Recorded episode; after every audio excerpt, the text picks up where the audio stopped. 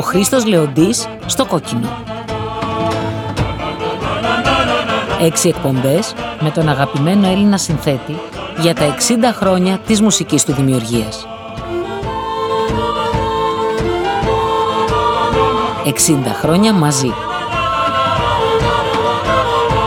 Παραγωγή, επιμέλεια, παρουσίαση, Αλέξης Βάκης.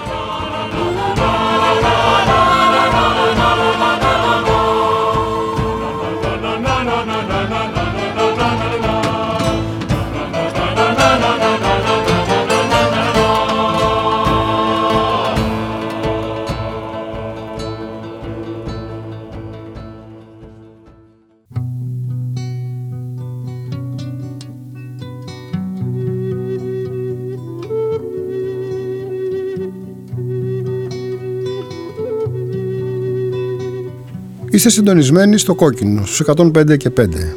Είμαι ο Αλέξης Βάκης και ο Λάζαρος Καραγιάννης είναι στη ρύθμιση του ήχου.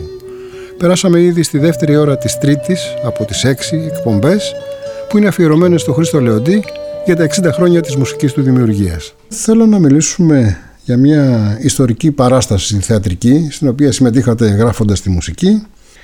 Σφίκες 70. Τι σας θυμίζει αυτή άλλη μια περίπτωση της δικτατορίας.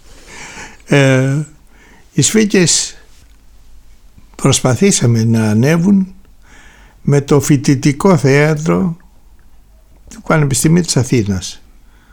Το θεατρικό τμήμα είχε οργανώσει ένα, θα οργάνωνε μια παράσταση με τους σφίκες με σκηνοθέτη τον τότε φοιτητή τον Νίκο τον Παρίκο. Ε, μετάφραση ήταν το Αβιέρι αν θυμάμαι καλά και θα ανέβαινε στο Ηρώδιο. Τότε θυμίζω ότι όλα τα θέατρα τότε και τα κρατικά αλλά και τον έλεγχο και των ιδιωτικών ακόμη θεάτρων τον είχε ένας στρατηγός, ο κύριος Παξινός. Έτσι λοιπόν έπρεπε να πάρουμε την άδεια, να πάρει το θέατρο, δηλαδή το, το φοιτητικό θέατρο από τον Παξινό ε, για να παιχτεί στο ηρώδιο που είχαμε ζήσει. Πράγματι μας έδωσε την άδεια, όμως στις πρόβες που κάναμε στη φοιτητική λέση εκεί στην Ιπποκράτους κόσμος έμπαινε και έβγαινε. Έκανα πρόβες με τη μουσική και την ακούγανε πολύ. Είτε περαστική αλλά μέσα και από το φοιτητό κόσμο εκεί πέρα πολλά παιδιά. Ε, στην αρχή μας φέρανε δυσκολίες να δούμε αν γίνει το ηρόδιο και λοιπά και λοιπά. Εν πάση περιπτώσει τα καταφέρανε και πάμε για γενική δοκιμή. Παραμονή δηλαδή της παράστασης. Εκεί λοιπόν υπήρχε ένα από τα χωρικά το οποίο το έβαλα την τελευταία στιγμή για να είμαι ειλικρινής και εγώ. Ήθελα να μπουν ο χορός από τους φύκες σε μια έξαρση της επίθεσης που κάνουν οι σφίκες όταν ενοχληθούν να το πούμε να μπει ο χορός μέσα στις κερκίδες και να προκαλεί να επιτίθεται σε εισαγωγικά στους θεατές και φυσικά με θόρυβο που να θυμίζει τις Ανάλογο, ναι, καταλαβαίνω. Ε, οι σφίκες κάνουν βζ, βζ, πώς θα τις αυτό.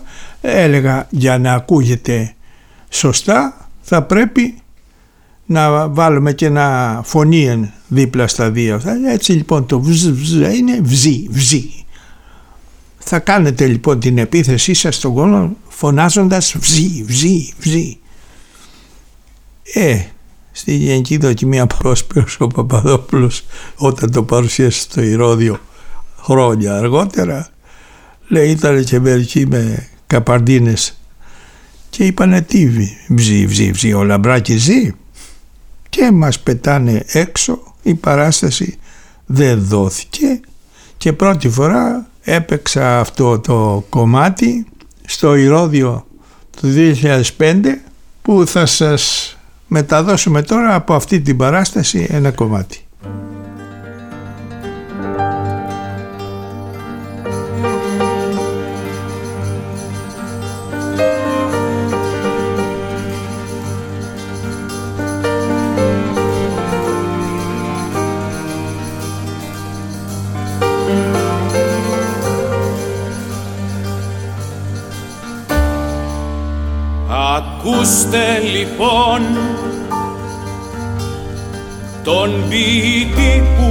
Που πασχίζει με κουβέντες σωστές καθαρές και σοφές το λαό να εξηγήσει.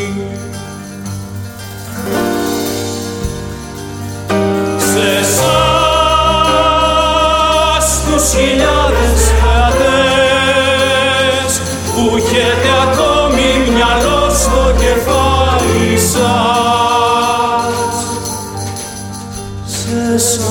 τους ανθρώπους της παγκόσμιας ποιήσης και όχι στους αχυρανθρώπους της παγκοσμιοποίησης.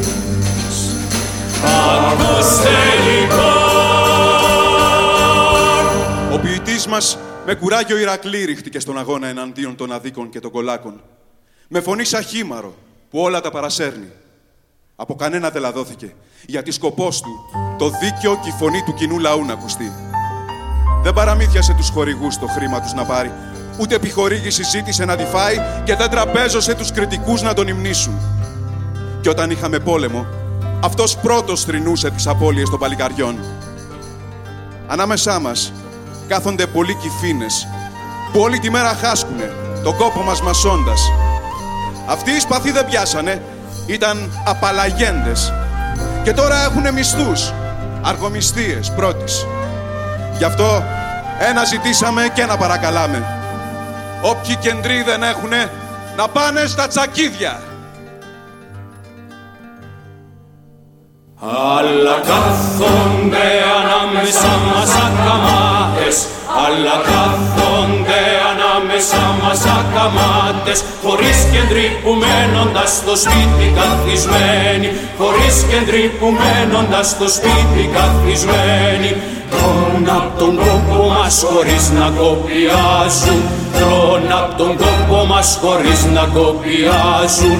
Κι αυτό για μας μεγάλος πόνος είναι να βυζένει Αυτό στα κέρδη μας όπου δεν πάει στη μάχη. Και που για χάρη αυτού του τόπου δεν επήρε Μη δε κουπί, μη δε κοντάρι Και που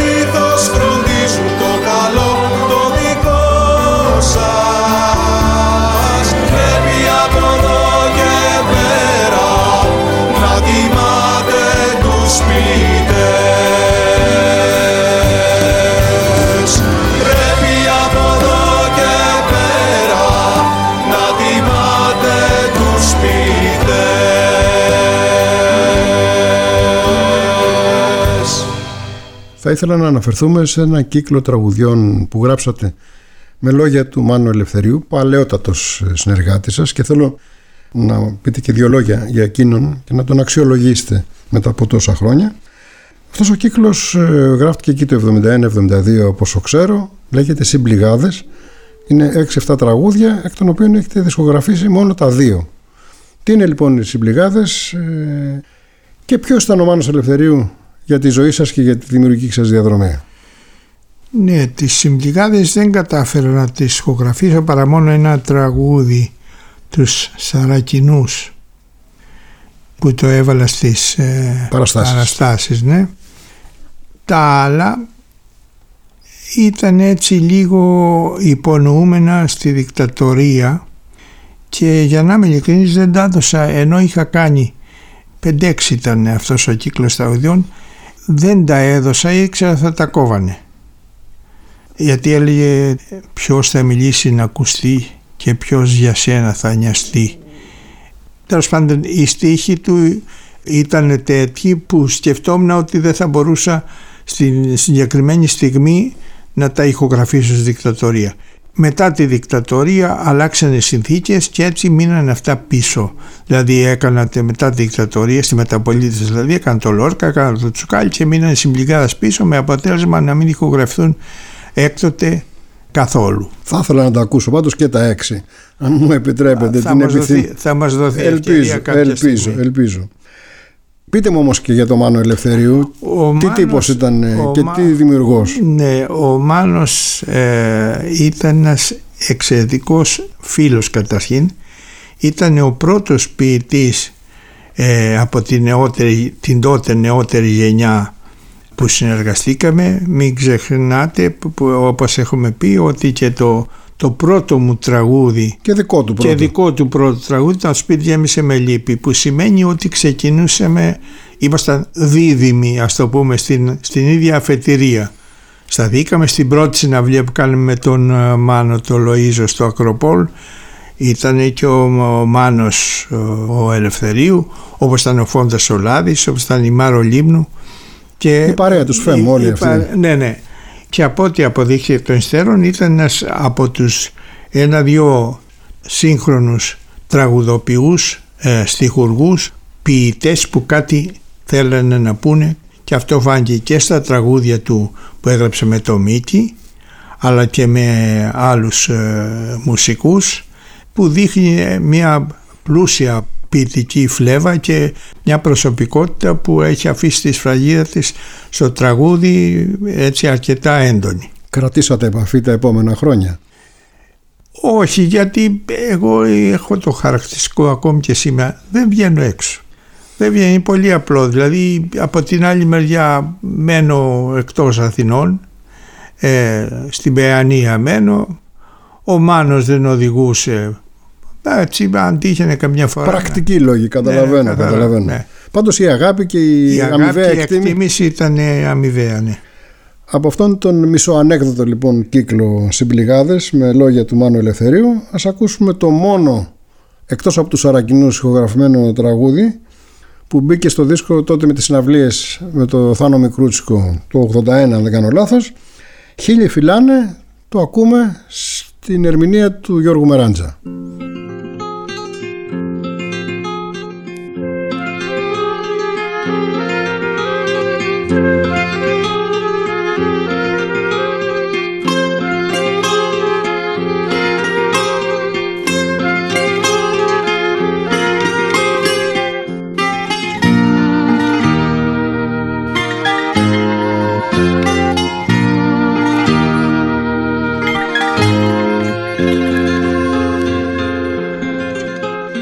Την ώρα που πεκεί γραφή σκοτεινιάσε, σκοτεινιάσε κι πλάση. Δεν ήτανε χαρά κρυφή νύχτα να σε, νύχτα να σε σκεπάσει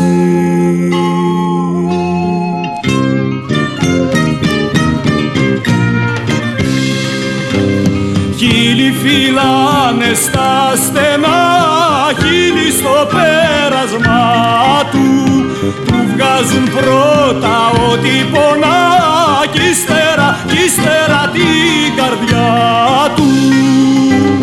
Χίλιοι φυλάνε στα στενά, χίλιοι στο πέρασμα του του βγάζουν πρώτα ό,τι πονά κι ύστερα,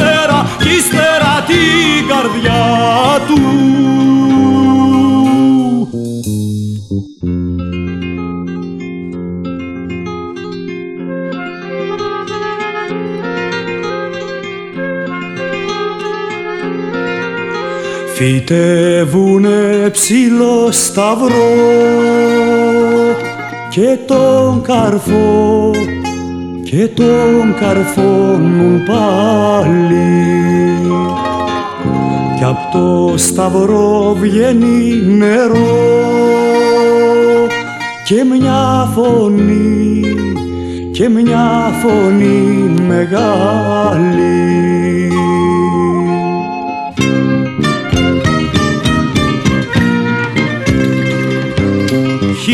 φυλάνε στα στενά, χίλι στο πέρασμα του. Του βγάζουν πρώτα ότι πονά κι ύστερα κι ύστερα την καρδιά του. Χίλι φυλάνε στα στενά, χίλι στο πέρασμα του Του βγάζουν πρώτα ότι πονά κι ύστερα, ύστερα την καρδιά του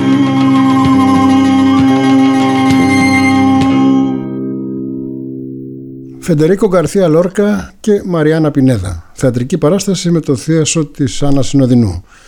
Από εκείνη την παράσταση σώζονται μελωδίες ε, δικές σας και μάλιστα μία που αργότερα τη βάλατε και στον ε, κύκλο Αχαέρωτα με το πρώτο μέρος της μελωδίας να είναι του ιδίου του Λόρκα που όπως ξέρουμε Ναι, είναι και ο το- ίδιος Στη μουσικός. Μαριάννα Πινέδα το ταραράντα, ταράντα, ταρα- αυτό το μοτιβάκι είναι του Λόρκα. Ο Λόρκα ήταν σπουδαίος μουσικός για Ναι. την εποχή του και μαθητής του Ντεφάλια νομίζω. Ναι, ναι, ναι, και φίλοι με την τεφάλαια. Ε, και εγώ συνέχισα μέρα γεμάτη θλίψη στη... από εκεί και κάτω φυσικά είναι δική μου επινόησης η μελωδία και ένωσα τα δύο τραγούδια ε, δύο, δύο, στί- δύο διαφορετικά σημεία ήταν σαν στίχη το μέρα γεμάτη θλίψη και ο κοντραμπαντιέρης τα ένωσα κάνοντας ένα τραγούδι τελείως αυθαίρετα αλλά εν πάση περιπτώσει δεν έκανε και κανένα σπουδαίο έγκλημα Πάντως ε, αυτές οι μελωδίες σας είναι από την παράσταση του 1972 72 με την Άλυση Συνοδεινού στο Βρετάνια και εμείς θα ακούσουμε τα δύο τραγούδια συμπυκνωμένα σε ένα με το Μανώλη Μανώ- Μητσιά και, και την Τάνια Τάνια Τσανακλείδου. Τσανακλείδου. Μάλιστα.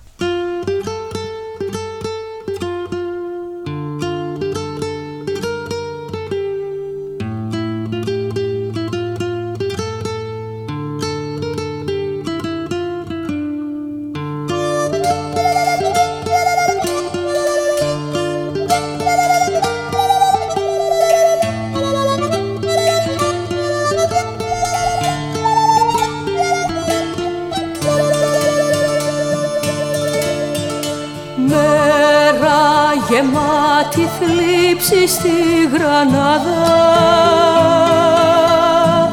Κλαίνε κι οι πέτρες της ακόμα. Σαν βλέπουν να πεθαίνει στην κρεμάλα. Γιατί δεν πρόδωσε η όμορφη Μαριάννα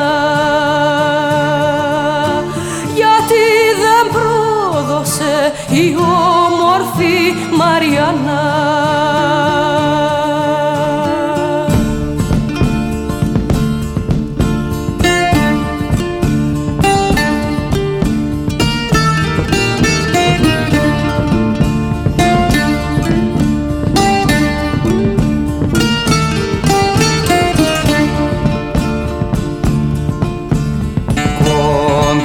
Κοντραμπατιέρης, κοντραμπατιέρης,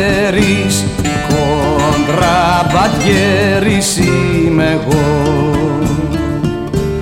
Κι όπου μ' αρέσει πάω τα βάζω με τον αρχηγό. Κανένα δεν ρωτάω. Τα βάζω με τον αρχηγό. Κανέναν δεν ρωτάω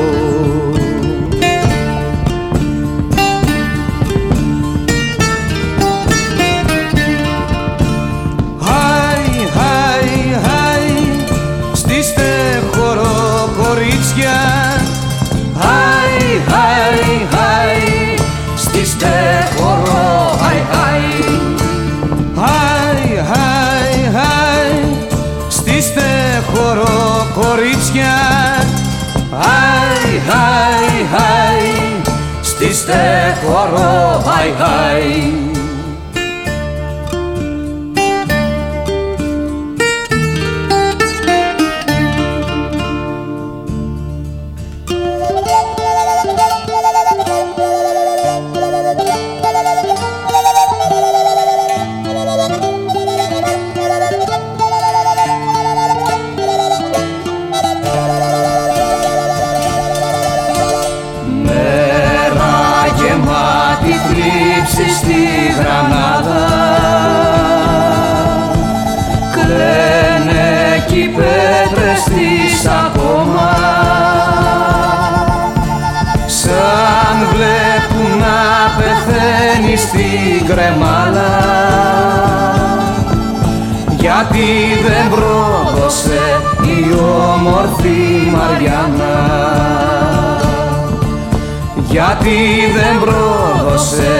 όμορφη Μαριάννα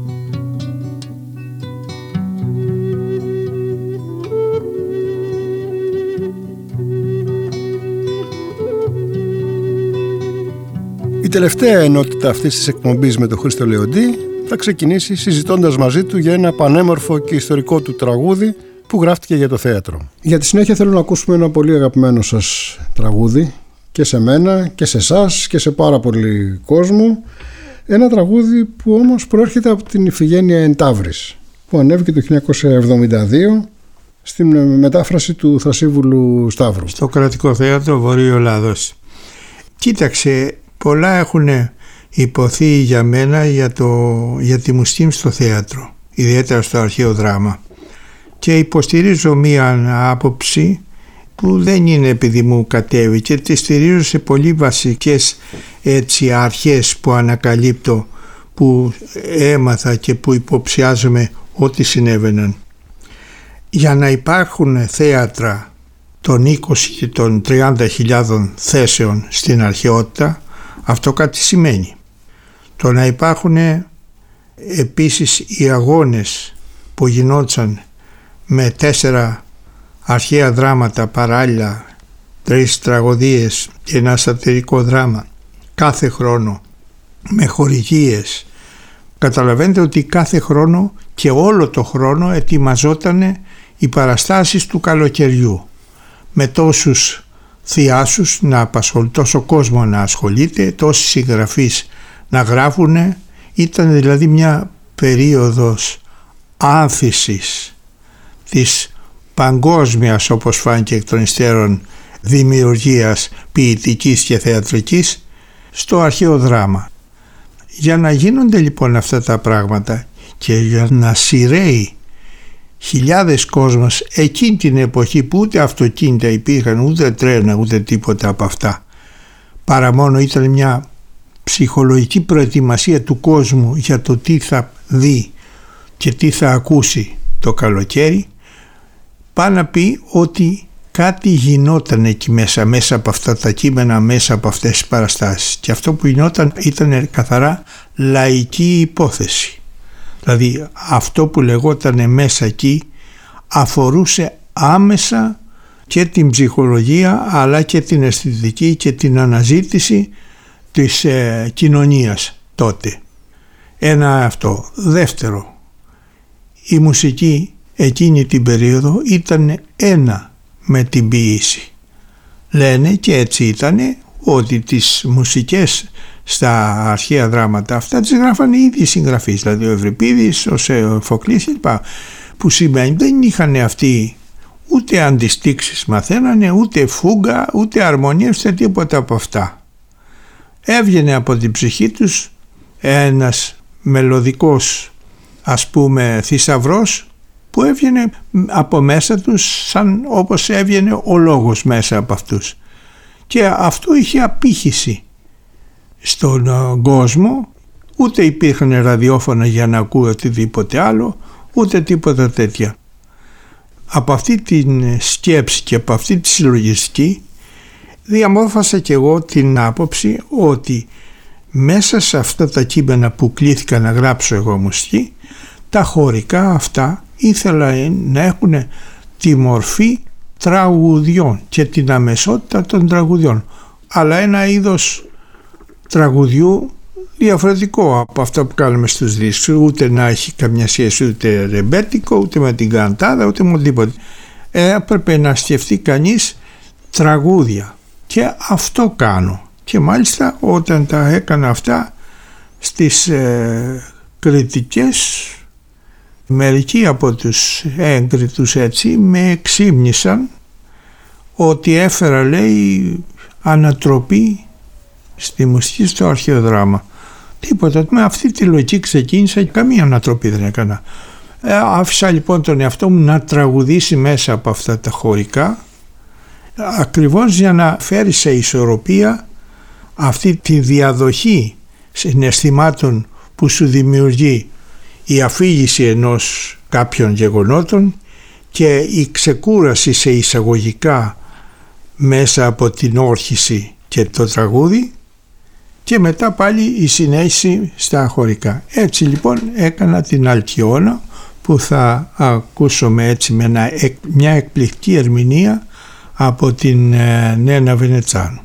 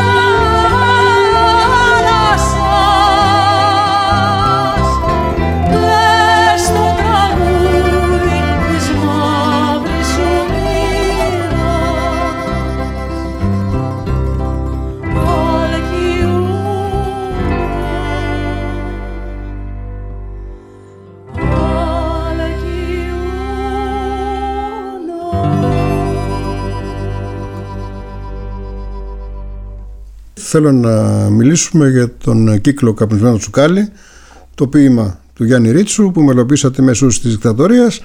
Προσπαθήσατε να το παίξετε ζωντανά τότε με περίεργες καταστάσεις να συμβαίνουν γύρω σας. Βλέπουμε και την αφίσα εκεί του 73. Κακή εποχή διαλέξατε να το γράψετε και αστείευομαι προφανώς. Ναι. Έχω ξαναπεί ότι το Καπνισμένο Τσουκάλι είναι αποτέλεσμα, σαν έμπνευση, είναι αποτέλεσμα των γεγονότων που έγιναν στην νομική σχολή το 1973. Όπως όλος ο κόσμος ήταν έτοιμος για να εκδηλώσει την αγανάκτησή και τη δυσφορία του και την όρεξή του να απαλλαγεί από τη δικτατορία έτσι και εγώ εκείνη την, ε, το Φεβρουάριο του 1973 με την σπίθα που άναψε στο αμφιθέατρο με τους φοιτητικές ε, ε, εξεγέρσεις ας τις πούμε έτσι εκείνη την περίοδο κατέβηκα και εγώ κάτω μαζί με όλο τον κόσμο στη διαδήλωση. Εκεί συγκλονίστηκα και από το θάρρος των παιδιών και από τα συνθήματα αλλά και από την ίδια τη συμπεριφορά του κόσμου. Ο κόσμος να σκεφτείτε εκείνη την περίοδο περνούσαν και πετάγανε δυο πακέτα τσιγάρα, ένα σάντουιτς να πούμε για τα παιδιά που ήταν μέσα, που ήταν εσωκλειστοί. Ε, συγκλονίστηκα και έφυγα αμέσως το ίδιο βράδυ. Ήρθα στο σπίτι μου εδώ στην Αγία Παρασκευή. Αμέσως ξεκίνησα είχα υπόψη μου το όχι συγκεκριμένα το καπνισμένο του του Ρίτσο αλλά είχα υπόψη μου το Ρίτσο και ήταν ο ποιητής που ακόμη και σήμερα τον αγαπώ έτσι ιδιαίτερα και τον θαυμάζω και τον τέλος πάντων λοιπόν βρήκα και στάθηκα στο καπνισμένο του Κάλι το πρώτο βράδυ ήδη είχα κάνει τα τρία με τέσσερα τραγούδια. Τα πρώτα το ήταν μακρύς ο δρόμος, τα κόκκινα σημάδια και το ξέρουμε. Και ίσως το τούτες τις μέρες... Σκαριφίμα, ναι, καταλαβαίνω. Ναι, ναι, ναι. Μετά από λίγες μέρες πάλι στη διαδήλωση γιατί από εκείνη την ημέρα άρχισαν τη διαδηλώσεις σχεδόν καθημερινά πήγαινα στις διαδηλώσεις Βρέθηκα στριμωγμένος, έφαγα και κάνα δύο ψηλές. ψηλές ναι. Βρέθηκα κυνηγημένος σε μια μπουάτ στην Πλάκα που τραγούδαγε ο, ο ζωγράφος. Μια μπουάτ 40, 50, 60 άτομα και πολύ μικρή αλλά έτσι πολύ ζεστή ατμόσφαιρα όπως είχαν τότε όλες οι μπουάτ. Με βλέπει ο ζωγράφος μου λέει Χρήστο έλα να πεις εσύ κανένα τραγούδι. Χωρίς να το πολυσιευθώ κιόλας, έκατσα στο πιάνο και δεν μου πήγε το μυαλό πουθενά αλλού παρά μόνο να παίξω αυτά. Που μόλις είχατε που γράψει. Μόλις είχα γράψει. Και μάλιστα τα έπαιξα μονοκόμματα σαν ήταν ένα τραγούδι. 15-20 λεπτά ξέρω εγώ. Τα παίζω το ένα και το τραγουδούσα το ένα πάνω στο άλλο και μόλις τελειώνω αισθάνομαι τα χέρια μου να ήταν από εδώ κομμένα από τους ώμους. Δεν χειροκρότησε κανείς. Απόλυτη σιωπή και γυρίζω μετά από μερικά δευτερόλεπτα την καρέκλα μου προς το κοινό και βλέπω το εξής θέαμα ήταν αγκαλιασμένα τα παιδιά έτσι αναζεύγια να τρία, δυο, τρεις μαζί και έκλεγαν. Ε, πήρα κι εγώ κάνα δάκρυ στο μάτι. Ήταν πάντως από τις ευτυχέστερες έτσι στιγμές και κατάλαβα εκεί ότι κάποια σχέση έτσι στενότερη πρέπει να έχω κι εγώ με ό,τι ζει ο κόσμος, με το κοινωνικό περίγυρο. Χάρηκα από αυτό αλλά πήρα και πολύ θάρρος γιατί από ό,τι θα ξέρετε και θα διαπιστώνετε το καπισμένο του σκάλι δεν έχει μία φόρμα που να είναι προσιτή ένα ποίημα με 15 σύλλαβο ή με ομοιοκαταληξίες ή δεν ξέρω τι με μια φόρμα ας πούμε συμμετρική κλπ. Είναι σαν να μελοποιήσει εφημερίδα. Ναι. Έτσι δεν είναι. Αν το δεις και κυρίως στο χαρτί γραμμένο λες από πού θα αρχίσω και πού θα τελειώσω.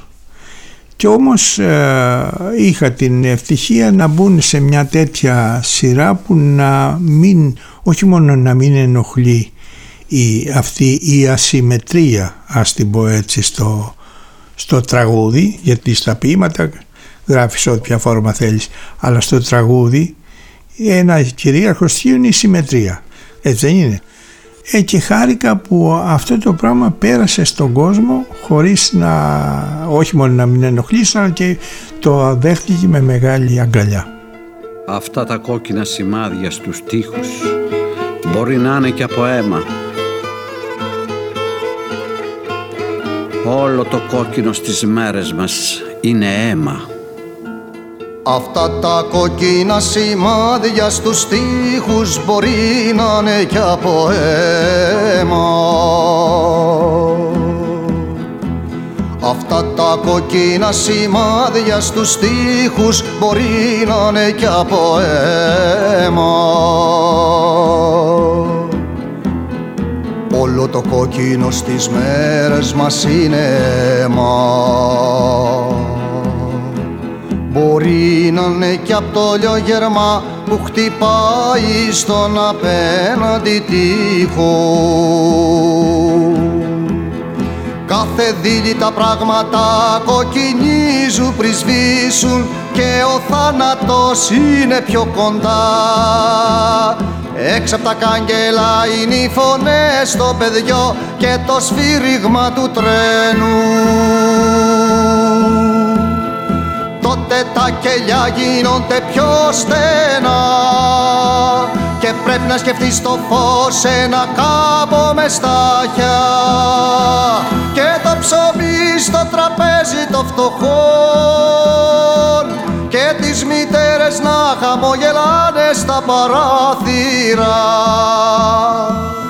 για να βρεις λίγο χώρο να πλώσεις τα πόδια σου. Κίνες τις ώρες σφίγγεις το χέρι του συντρόφου σου Γίνεται μια σιωπή γεμάτη δέντρα. Γίνες τις ώρες φύγεις στο χέρι του συντρόφου σου. Γίνεται μια σιωπή γεμάτη δέντρα. Το τσιγάρο κομμένο στη μέση. κομμένο στη μέση.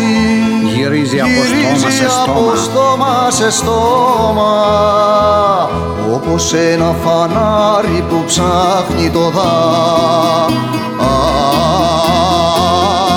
δάσο Βρίσκουμε τη φλέβα που φτάνει στην καρδιά της άνοιξης. Βρίσκουμε τη φλέβα που φτάνει στην καρδιά της άνοιξης. Βρίσκουμε τη φλέβα που φτάνει στην καρδιά της άνοιξης. Βρίσκουμε τη φλέβα που φτάνει στην καρδιά της άνοιξης Χαμογελάμε, χαμογελάμε, χαμογελάμε.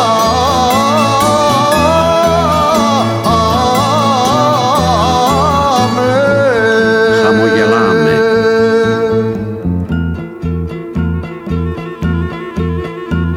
Αυτά τα κοκκίνα σημάδια στους τοίχους μπορεί να είναι για ποέμα κοκκίνα σημάδια στους τοίχους μπορεί να είναι κι από αίμα. Πείτε μου κλείνοντας και δύο λόγια για τους ανθρώπους που έμειναν στην ιστορία τραγουδώντας το καπνισμένο Τσουκάλι. Πριν από όλα τον μεγάλο Νίκο Ξυλούρη, την νεαρότατη τότε Τάνια Τσανακλείδου, αλλά και τον Βασίλη Μπάρνη που συμμετείχε και εκείνος... Ναι. Εγώ προσπάθησα λίγους μήνες νωρίτερα ε, που είχα ανοίξει μια μπουάτ μεσούσης της δικτατορίας την Αγρύπνια στην Πλάκα για να παίξω ακριβώς το καπνισμένο Τσουκάλι. Και έπαιζα εκεί το καπνισμένο Τσουκάλι. Πέρασαν, εκεί γνώρισα είχε έρθει ο, ο Μακαρίτης ο Νίκος ο Καβαδίας που μου είχε αφιερώσει και κάτι ποίηματα τα έχω ακόμα και ήθελε, μου είχε πει ότι ήθελε πολύ να κάνω τα ποίηματα του τραγούδια. Εκτός τον Καβαδία, ο Ρίτσος, ε, κάποια πρόσωπα ας πούμε που ήταν αξιόλογοι σαν α, πνευματικές παρουσίες της εποχής εκείνης. Την μπουάτα αυτή την έκλεισε η αστυνομία ως κακόφημο κέντρο. Και έτσι επιχείρησα μία ακόμη φορά να κάνω μια συναυλία στο Sporting που το, ε, έχω ακόμα την αφίσα στην οποία αναφέρσεις λίγο πιο μπροστά που ήταν προγραμματισμένη για τις 26 Νοεμβρίου αλλά 25 έγινε το πραξικόπημα του Ιωαννίδη, η ανατροπή του Παπαδόπουλου από τον Ιωαννίδη και έτσι συναυλία. Καλά κρασιά που λένε, ναι, κατάλαβα. Ο Ξυλούρης πώς μπήκε στην υπόθεση κάποιος να του κάνει; Είχε έρθει εκεί στην Μπουάρτ, άκουσε τα τραγούδια, γιατί τραγούδαγε αυτός λίγο πιο κάτω στη Λίδρα με τον Μαρκόπουλο. Ε, λέγαν την Ξαστεριά και άλλα τραγούδια του Γιάννη εκείνη την περίοδο που είχε κάνει και εγώ είχα κάνει το, το τσουκάλι και είχε έρθει και έμεινε έτσι πολύ ευχαριστημένος και αυτά μου λέει αυτά τα τραγούδια θέλω να τα πω εγώ και πρέπει να τα πω εγώ μου λέει. Αυτός τα επέλεξε και το εκτίμησα αυτό ιδιαίτερα γιατί εκτός από το τον αγαπούσα και εγώ σαν φωνή ήταν ήδη είχε κάνει μερικά τραγούδια με το Γιάννη και έδειχνε ότι ήταν ας πούμε μια ωραία παρουσία στο τραγούδι και αυθεντική. Ε, μου άρεσε. Και έτσι λέω βεβαίως να τα πεις εσύ. Και η Τάνια φυσικά που ήταν φρέσκια μόλις είχε έρθει από το κρατικό θέατρο Βορείου Ελλάδος όπου εκεί είχαμε συνεργαστεί στην Ιφηγένεια Εντάβρης που μάλιστα ήταν στην περίοδο που δίδασκα την Αλκιόνα αλλά εκεί δεν είχε τραγουδήσει η Τάνια είχε τραγουδήσει μια άλλη κοπέλα στο θέατρο.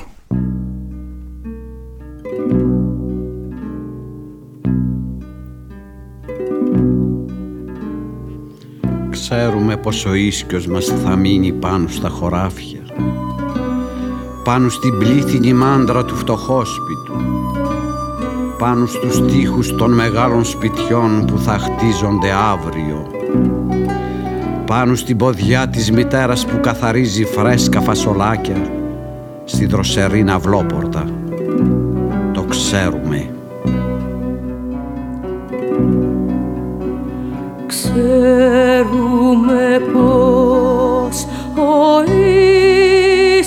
ίσκιος μας θα μείνει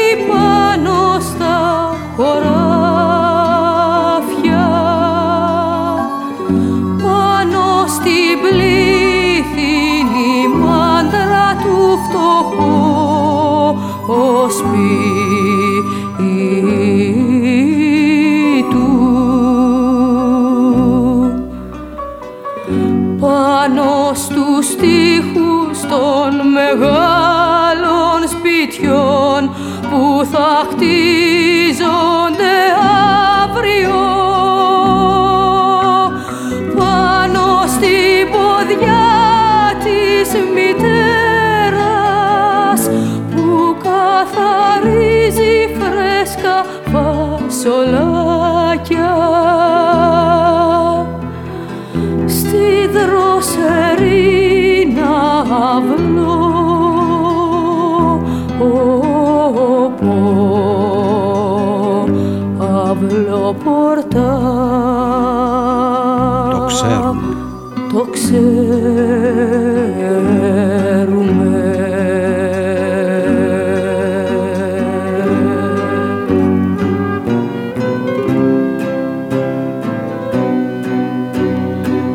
Ευλογημένη ας είναι η πίκρα μας Ευλογημένη ας είναι η πίκρα μας. Ευλογημένη η αδελφοσύνη μας Ευλογημένη η αδερφοσύνη μας. Ευλογημένος ο κόσμος που γεννιέται Ευλογημένος ο κόσμος που γεννιέται.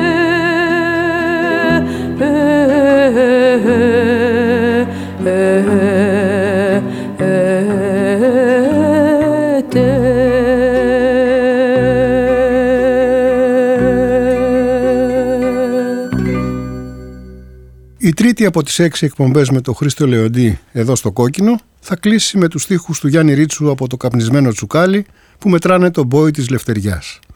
Η τέταρτη εκπομπή με το συνθέτη θα μεταδοθεί αύριο την ίδια ώρα. Από τον Χρήστο Λεοντή, τον Λάζαρο Καραγιάννη που ήταν στη ρύθμιση του ήχου και μένα τον Αλέξη Βάκη, γεια σας και χαρά σας. Λοιπόν παιδιά μου συλλογέ με τώρα Να βρω μια λέξη να ταιριάζει στο πόη της λεπτεριάς Λοιπόν παιδιά μου συλλογέ με τώρα Να βρω μια λέξη να ταιριάζει στο πόη της λεπτεριάς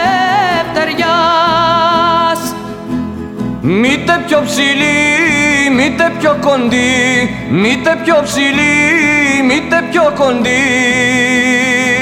Λοιπόν παιδιά μου συλλογέ με τώρα Να βρω μια λέξη να ταιριάζεις στο βόη της λεπτεριάς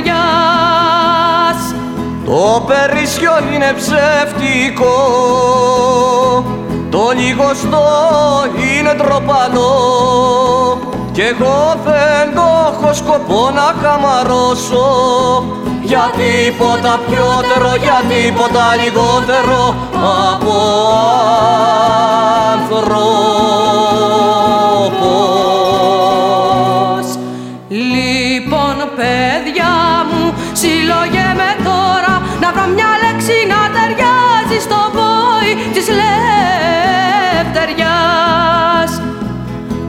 Θα βρούμε το τραγούδι μας, θα βρούμε το τραγούδι μας Καλά πάμε, καλά πάμε, θα βρούμε το τραγούδι μας Λοιπόν παιδιά μου συλλογέ με τώρα να βρω μια λέξη να ταιριάζει στο βόη της λεπτεριάς. Λοιπόν παιδιά μου συλλογέμαι τώρα Να βρω μια λέξη να ταιριάζει στο βόη της λευτεριάς